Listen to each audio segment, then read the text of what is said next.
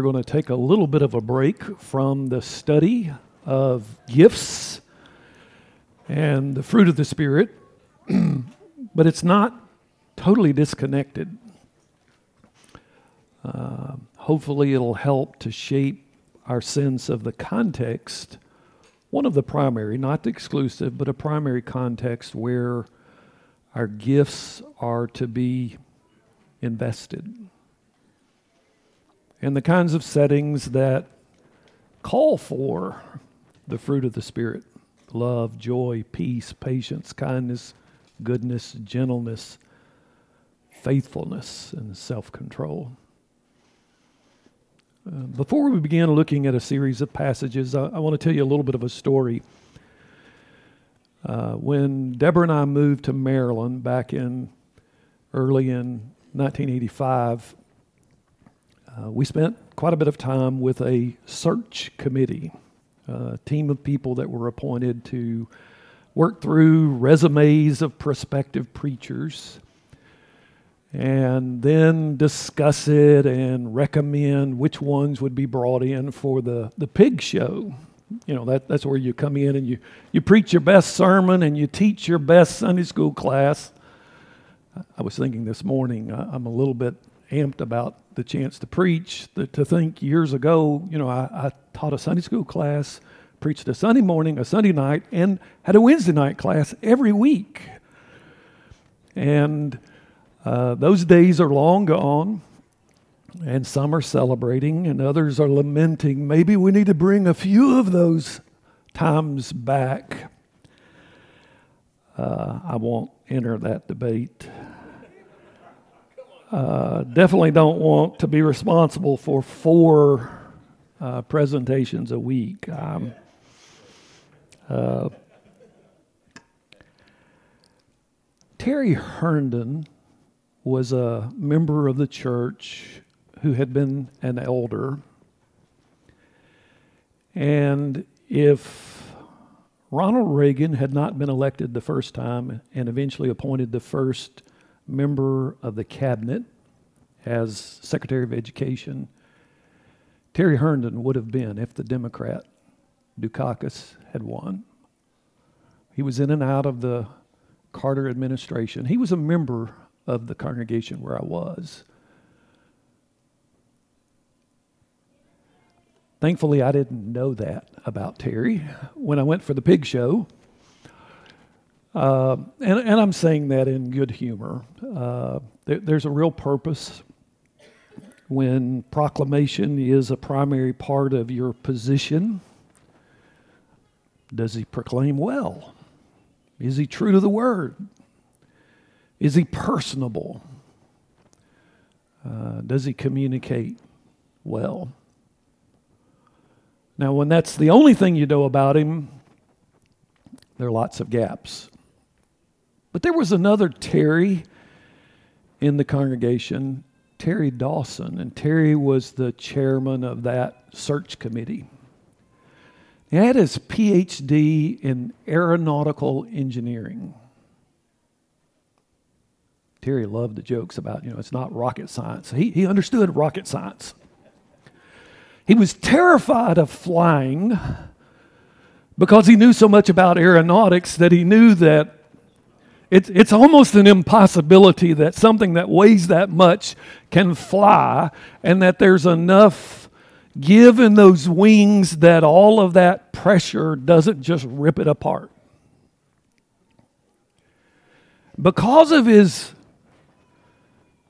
degree and training and experience, he was the chief uh, scientific advisor to the House subcommittee on space.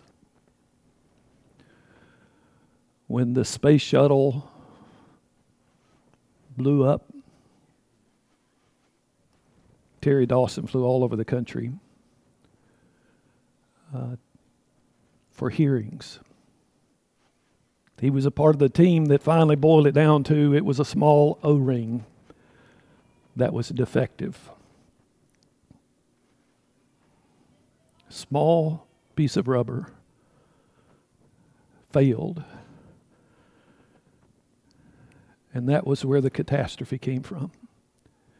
If you think your part in the body of Christ is small,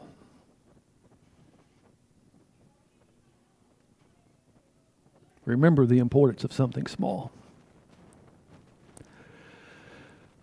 Here were two guys who were champions in their field, highly successful in Washington, D.C., members of the same church. One was a card carrying Democrat and the other a card carrying Republican. Potluck dinners at the Rockville Church of Christ were fascinating when Terry and Terry sat on opposite sides of the table and talked about whatever the latest Washington, D.C. topic was. They could disagree with the best and they could state their case with articulate details that were fascinating. The most remarkable thing that I began to recognize is they never called into question each other's faith in any of those disagreements. If there's one thing that our nation has lost in the last 20 plus years, it seems civility and disagreement.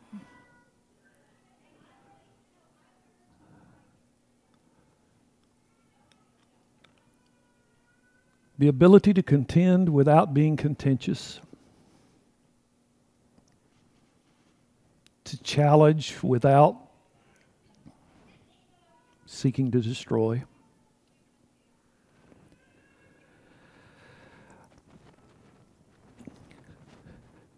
Terry Dawson had a PhD in aeronautical engineering. When our daughter Rachel was born in 1988, February of 1988, she had a malformation the TE fistula of the esophageal atresia, uh, TE fistula, that's the long medical name. Your organs form in your body in utero before the connectors. And then those connectors grow from the organ to the other place. And so your stomach forms, and then the esophagus goes up, or your your esophagus goes up and it comes down from the throat and they connect. Well, in rare cases of this condition, one end turned and grew to her windpipe from her stomach up. And so the part from her throat just dead ended there.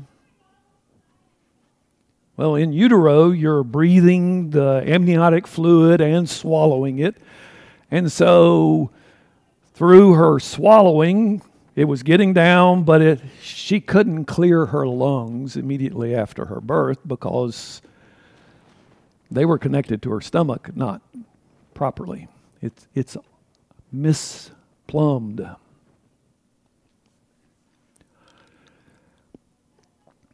And we found out the first day of her life that she was going to have to have major surgery that was going to require, at a minimum, the removal of one of her ribs to create just enough space for this surgeon to get his hands in and do what needed to be done. Deborah's in one hospital because she's given birth. Rachel's been transferred to another hospital, and I'm there with her by myself in a waiting room. And I look up, and there's Terry Dawson coming in. Incredibly busy schedule. He sits down, we talk for a little bit. He can't stay long, but he reaches into his pocket and he pulls out a roll of quarters. Uh, David talked about taking you back. There's no nostalgia in this. It's, it's just a necessary detail of the story. Cell phones didn't exist at that point. It was only a few years later that I saw the first one, and it had that satchel brick heavy battery that only the very wealthy or very busy had at all. Uh, if I was going to call family to give them updates, I was going to have to go out to a payphone and drop quarters in it. And any call took quite a few quarters. My PhD scientist brother thought ahead that John might need some quarters to use the payphone. He took the time out of his busy schedule to go by a bank and get a roll of quarters. And he put them in my hand. Years later, when I started preaching here, Deborah and the kids were still in Maryland because we needed to sell our townhouse there before we could buy a house here. And thankfully, a contract came through, even though it was a really tight market at that point. There, there were more sellers than there were buyers. But we had to have a house inspection done. And this house inspector climbed up on top of a three floor townhouse and found a little something up there that had to be corrected. Can you guess who Deborah called to get help with that? It was Terry Dawson. One of Terry's gifts that most of the people in DC probably didn't know is he had this incredible heart of compassion and he was a very practical, hands on house repair kind of guy.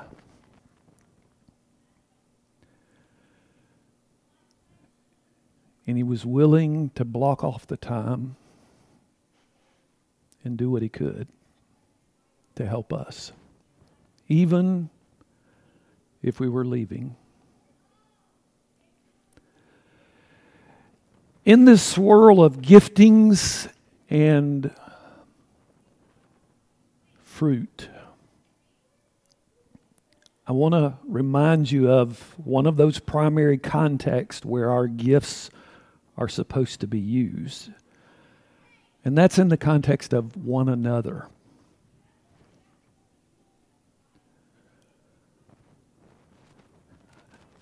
I've cut and pasted a list of verses that use the phrase one another. If you have an online Bible, either on your computer or on your phone or somewhere else, an app, if you go in and you put in the two words one another and you put parentheses around it, you're going to get passages that use that phrase, two word phrase, one another. And that's how I found these. Look at Romans 12:10. We've got it up here. Be devoted to one another in love. Honor one another above yourselves. The next one, Romans 12, 16, just a few verses later. Live in harmony with one another. Do not be proud, but be willing to associate with people of low position. Do not be conceited. Romans 15 7. Accept one another, then, just as Christ accepted you, in order to bring praise to God. Romans 15 14. Paul writing says, I myself am convinced, my brothers and sisters, that you yourselves are full of goodness, filled with knowledge, and competent to instruct one another. Then one of my all time favorites, Romans 16 16. Greet one another with a holy kiss. All the churches of Christ send greetings. Greet one another.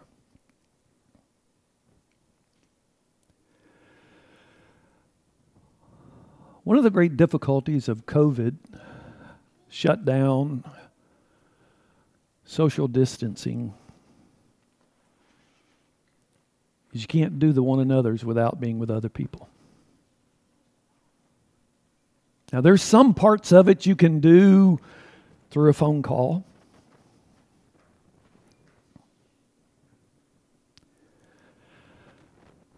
I remember as a kid a season when some in my home church over in Bell Boca weren't particularly happy with the preacher. And I remember hearing one lady say, You know, I, I can sit at home and read my Bible for myself.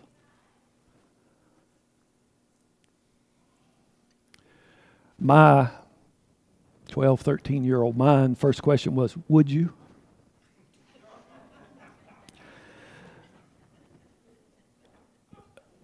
I hadn't yet discovered that there's this whole series of passages that address things that are supposed to go on in addition to beyond the preaching, the singing, communion. But even the word communion challenges the way many of us were trained, schooled, discipled. It's a solitary, self searching, individualistic activity.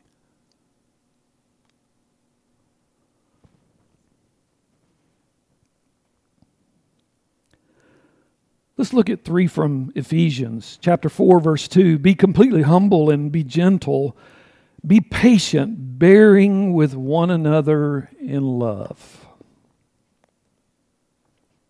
Ephesians 4:32, be kind and compassionate to one another, forgiving each other, just as in Christ God forgave you.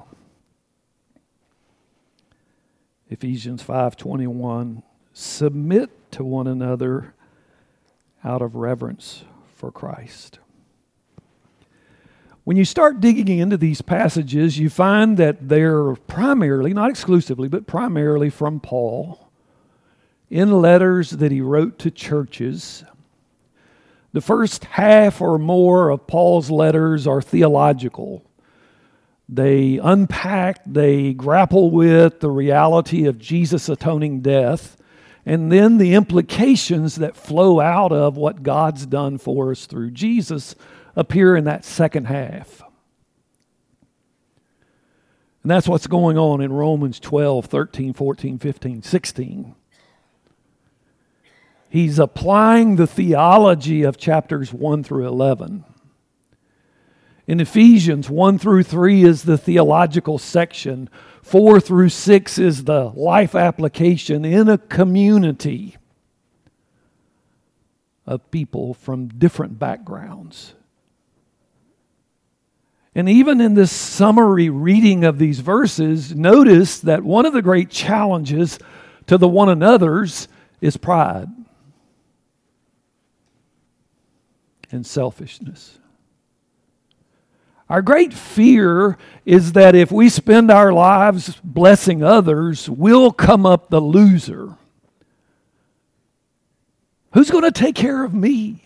And our culture disciples us to this idea you've got to look out for number one, you've got to take care of yourself because nobody else is.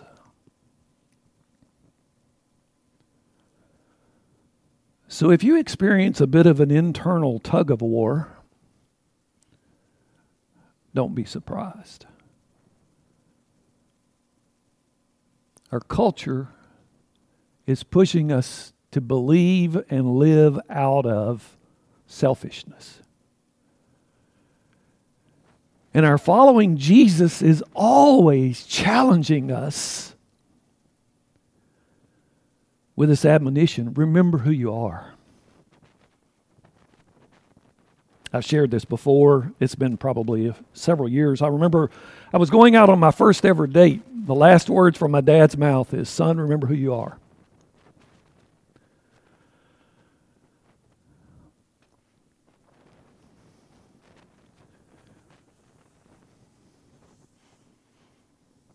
His dad had been a preacher for decades in that community and had earned a, a name of high praise.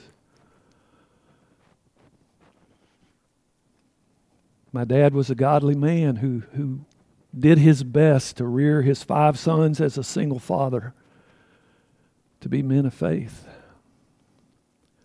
And now I was carrying the family reputation out.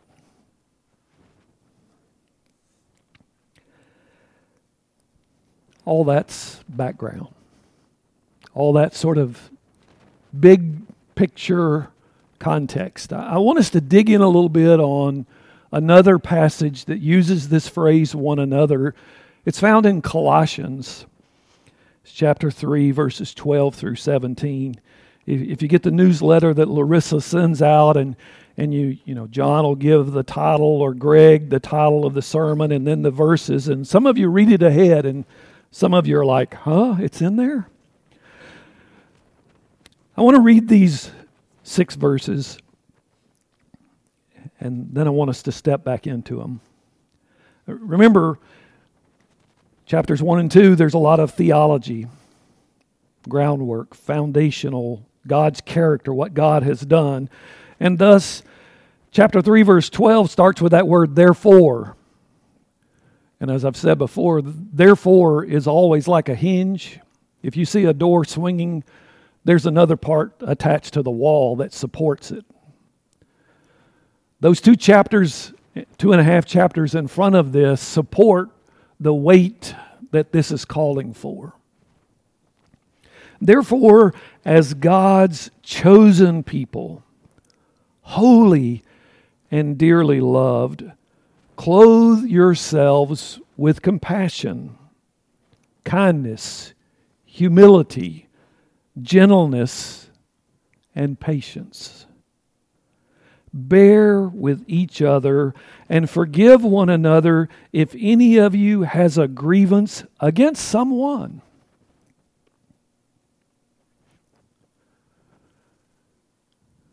Forgive a time or two.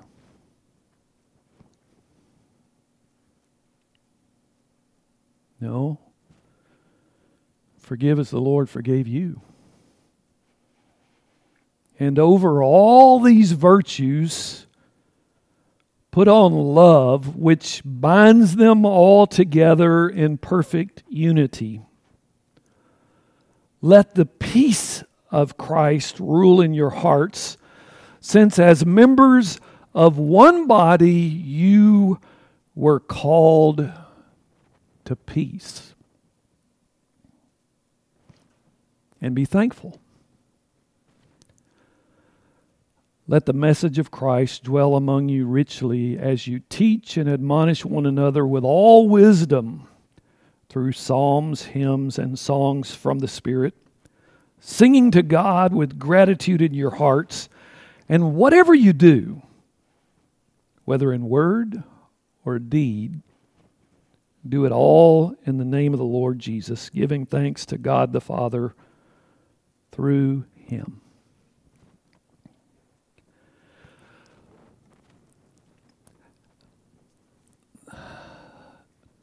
I'm doing something that I really don't like to do, and that's just drop into a passage without spending a bit of time on the context. One of the reasons I don't like to do that is there are a lot of people who go to the passages about grace and give no attention at all for the context that those passages are revealed in.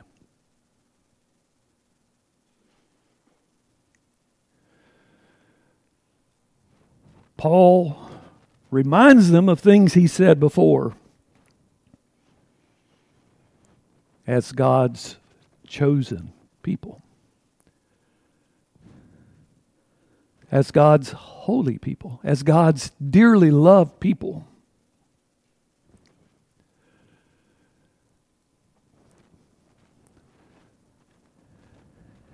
Is everybody in our world a part of the chosen?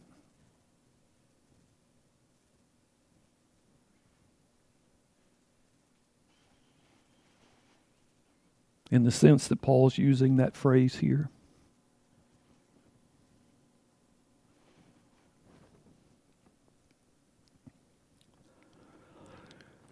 In this section of six verses,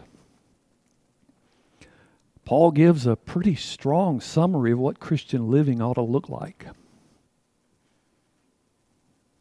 especially in communities of faith.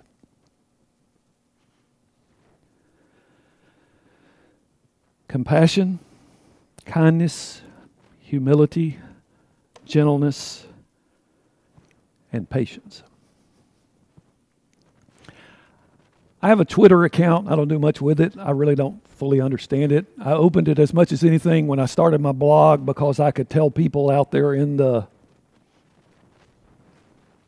whatever that sphere is that I'd posted a blog post. I go into it once a morning just to get the numbers off my phone. They're irritant to me. I'm just OCD enough. I don't I don't want to see those numbers on my iPhone. But there was a, a guy who had a statement about gentleness, and then he spent all of his time, his 160 characters, I think that's the max on Twitter, just a little more than text messaging, 140. Unless you got an iPhone, then it just sends the whole thing like a email. He spent his 160 characters saying what gentleness wasn't. And I would agree with everything he said. Gentleness isn't trying to leverage people into doing what you want to do. I don't know him. I, I don't know how we ended up on each other's list, probably in that great rush to get all of those, what, what are they called on Twitter? Followers? Is it? Followers, followers, yeah. Uh, I, I don't I don't know anything else about him other than I see his name from time to time. He posts some things, and Deborah's favorite statement with social media is "Take your hands off the keyboard." That's that's what she says to herself often, and and I've learned to hear that every now and then. I'll make the mistake of going ahead and typing something and sending it, and I was very careful, attempted to be uh, deliberate in my crafting my response, but it was like, I think I agree with everything you've put in this, but could you state something positive about what gentleness is? He liked that. So I knew I wasn't going to get a full frontal assault. And then he responded, This was a quote from my book. I'm not sure I could do the heavy lifting in this format you're asking for. You can tell me what it isn't, but you can't help me and others to think about what it is.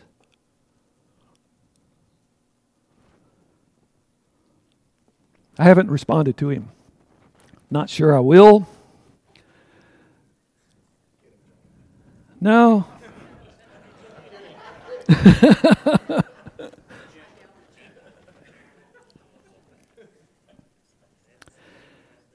That's gentle right there. Yeah. I want to call your attention to a, another phrase. Uh, it, it's there bear with each other and forgive one another. Uh, in a daily devotional that I read and have for several years, John Gardner was the one who put me on it, I don't know, 10, 15 years ago, probably. Uh, the primary writer, there, there's a team of them. Uh, others do on the weekends. He does it mostly during the week, the, the primary writer. He, he was looking at this passage and he said, probably the best today translation of this is put up with one another? Maybe the hardest of all of the one another's. What do you do when you have a real disagreement. Now, we're not talking about sin, right and wrong. We're talking about disagreement about do you roll your socks or do you fold them?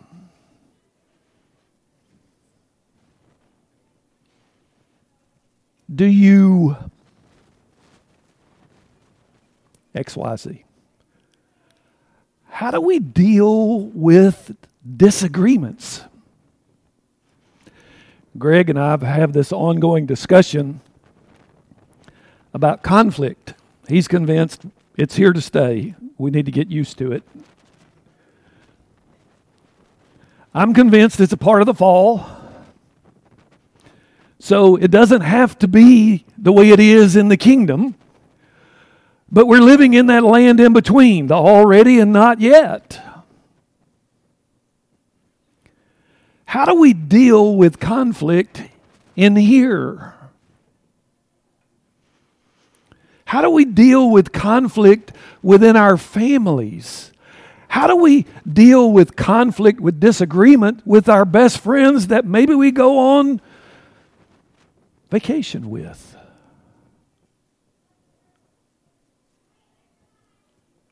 How do you deal with conflict with your wife, with your husband, with your adult children?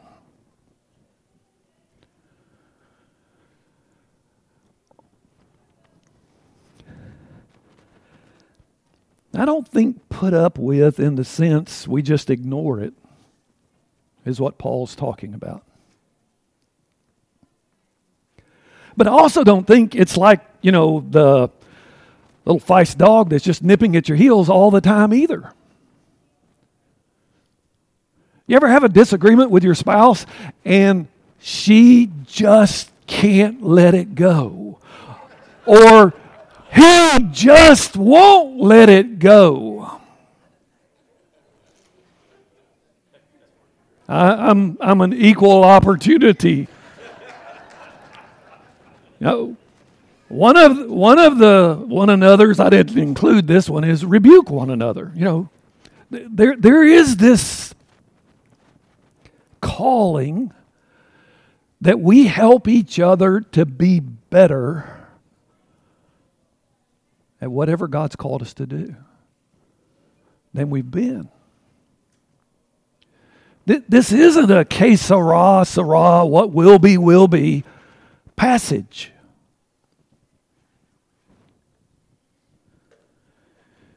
As God's chosen people, clothe yourselves with compassion, kindness, humility, gentleness, and patience. Bear with each other and forgive one another. You know, Paul goes even beyond the things where it's not about right or wrong, it's about different perspectives. He even deals with when we're in the wrong. How do we how do we deal with that? When your brother wounds you.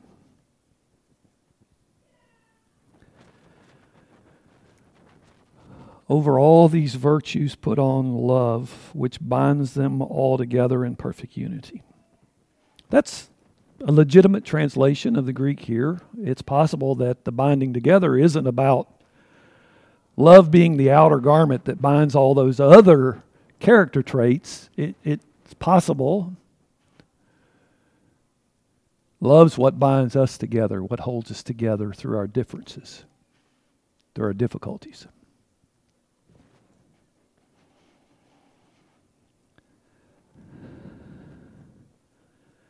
Let the peace of Christ rule in your hearts, since as members of one body you are called to peace.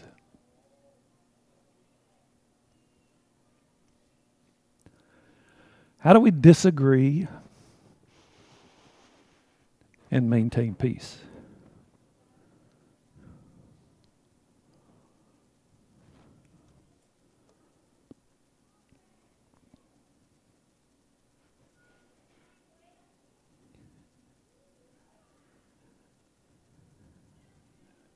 this bearing with one another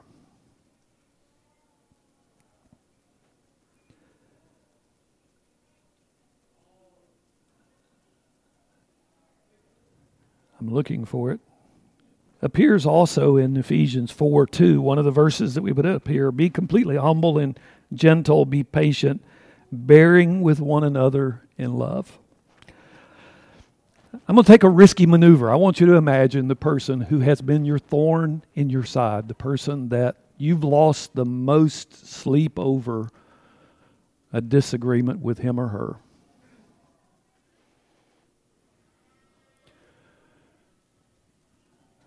It's likely there's someone close to you.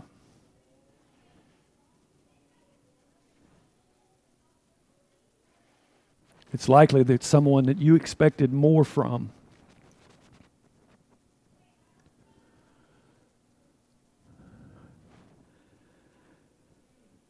And Paul's talking about forgiving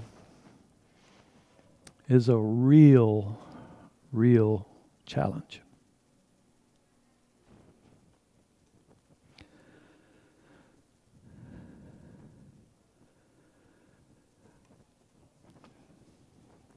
I want to ask you a question, a serious question. Have you ever talked to him about the issue? The two of you, face to face? I'm not asking if you talk to others about that person. Have you talked to him? Have you talked to her?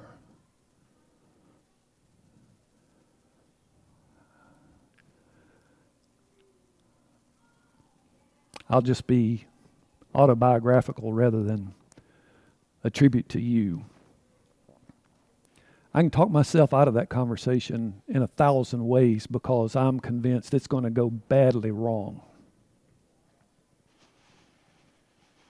I can say things like, I have four brothers. I know how to knock down, drag out, fight. And that's my fear. That's where that's going to go.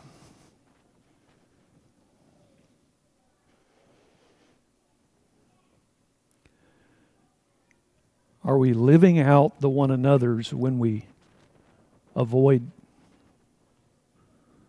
an honest discussion about a real disagreement?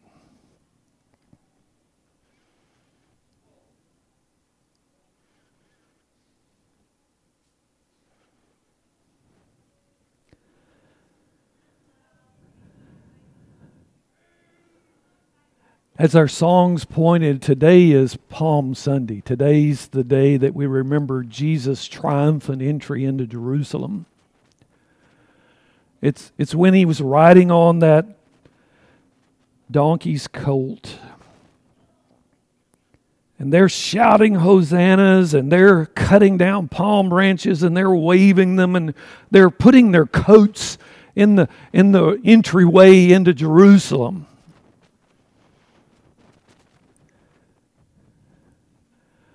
And I suspect a lot in the crowd are hoping this is the signal that he's finally going to kick Rome out of the Holy Land, the Promised Land. And he's going to assume the throne of David. And all the wrongs are going to be righted. That's the reason the mother of James and John had earlier asked him, Lord, when you come in your kingdom, will you put one on the right and one on the left? Remember, remember what we've done to support your ministry.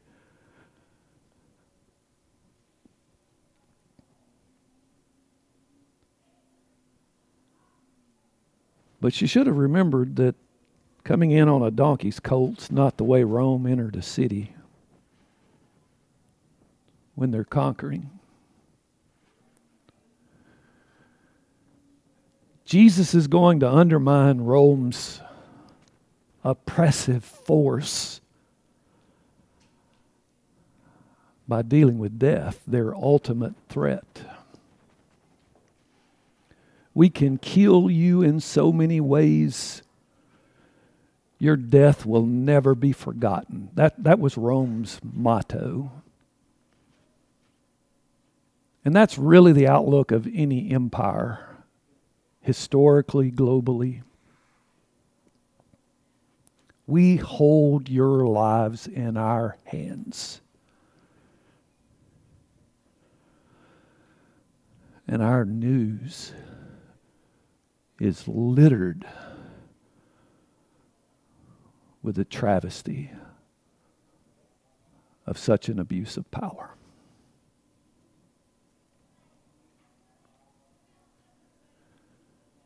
But Jesus' coming is very different.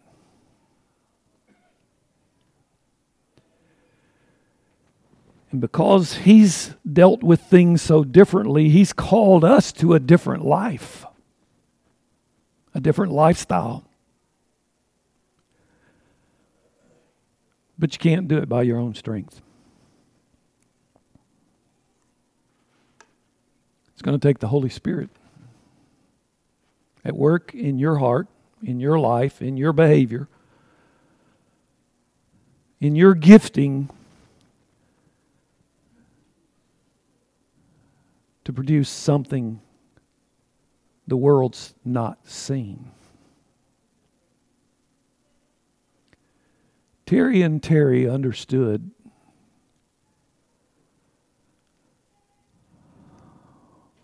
what happens in Washington isn't as important as what happens in heaven. They always communicated with each other as brothers.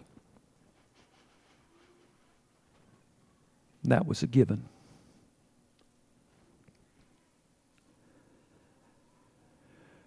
Rather than laying our coats or palm branches down for King Jesus, my admonition today is we lay down our lives. Let's submit our wills to His will. Let's use our gifts to build up one another. Let's mo- make sure we swim against the tide of individualism.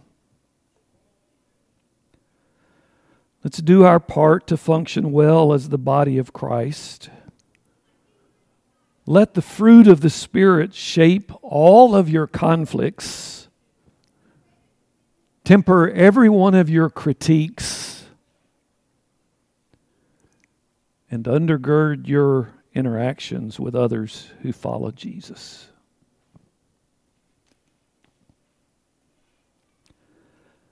I want to close with one last one another. It's 1 Thessalonians 5:11.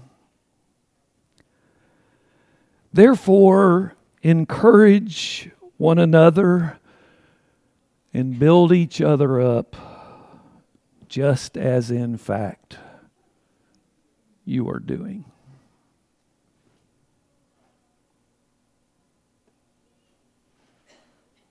Just a few years ago, I made it a point when I was in North Carolina to reach out to Terry and Barbara Dawson.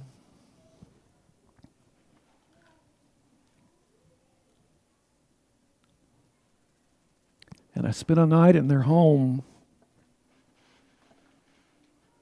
And I discovered that Terry's losing his memory to dementia.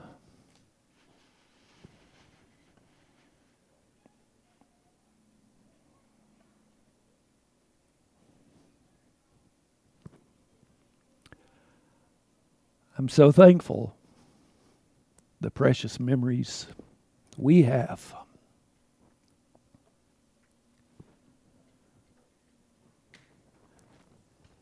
You pray with me? Ask the praise team to come on up during this prayer. Father, grow us up into the maturity of Jesus.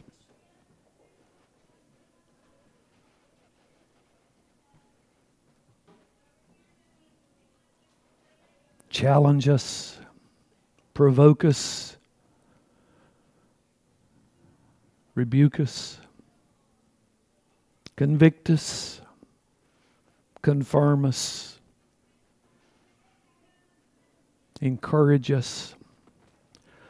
Lord, you, you know where we are in our walk. You know those of us who are especially prone to pride and pushiness. You know those of us who are reticent and shirking and pulling back. You've covered all those bases. And we pray that we will recognize and live daily in view of the fact that we are members of one body. And wherever we go, whatever we do, however we speak and interact, our calling is to reflect Jesus. Father, I pray that we'll become polished mirrors that reflect Him well. In Jesus I pray. Amen. I want to ask you to stand and we're going to sing if if God has a word for this community that he's sharing with you, we'd love for you to share it also.